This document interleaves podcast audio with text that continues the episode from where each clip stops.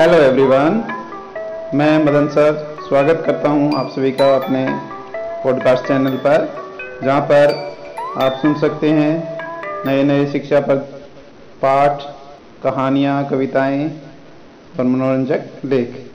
तो प्रस्तुत है आज शिक्षा पर कहानी संगति का फल।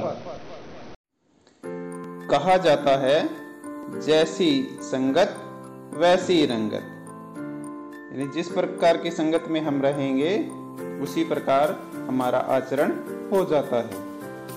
इसी प्रकार पशु पक्षियों में भी है कि वो जिस प्रकार की संगत में रहेंगे, उसी प्रकार वो व्यवहार करते हैं।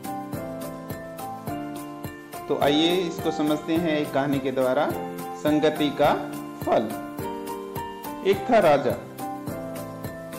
वह एक दिन जंगल में घूमने गया।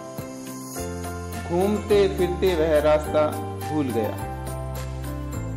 तभी वहाँ उसे एक गुफा दिखाई दी। गुफा के पास बरगद का एक पेड़ था, जिस पर एक तोता रहता था। राजा को देखकर वह तोता चिल्लाने लगा, पकड़ो पकड़ो, मत जाने दो। पकड़ो पकड़ो, मत जाने दो। तोते की यह बात राजा को अच्छी नहीं लगी। राजा आगे बढ़ गया। तोता कुछ दूर तक राजा के पीछे पीछे उड़ता रहा। राजा एक आश्रम में पहुँचा। आश्रम बहुत ही सुंदर था। वहाँ भी उसे एक तोता मिला। राजा को देखकर वह मधुर एवं विनम्र आवाज़ में बोला श्रीमान जी, आपका स्वागत है। बैठिए, पानी पीजिए और खाना खाइए। तोते की आवाज़ सुनकर कुटिया में से एक साधु बाहर आए। राजा ने साधु को प्रणाम किया।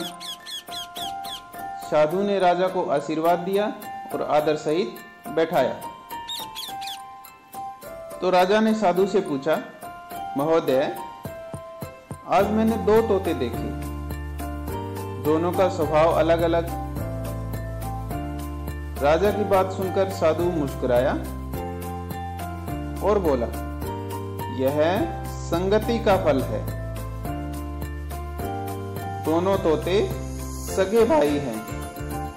एक का नाम सुग्गा है, दूसरे का नाम फुग्गा है। वे दोनों मेरे पास ही थे। फुगा को डाकू ले गए। वह उनके साथ रहता है, उनकी बोली बोलता है। सुगा मेरे साथ रहता है, मेरी बोली बोलता है।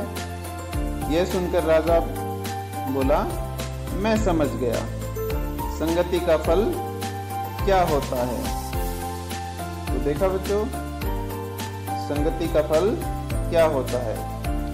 जिस प्रकार की संगति में हम रहेंगे, उसी प्रकार का व्यवहार हमारा हो जाता है।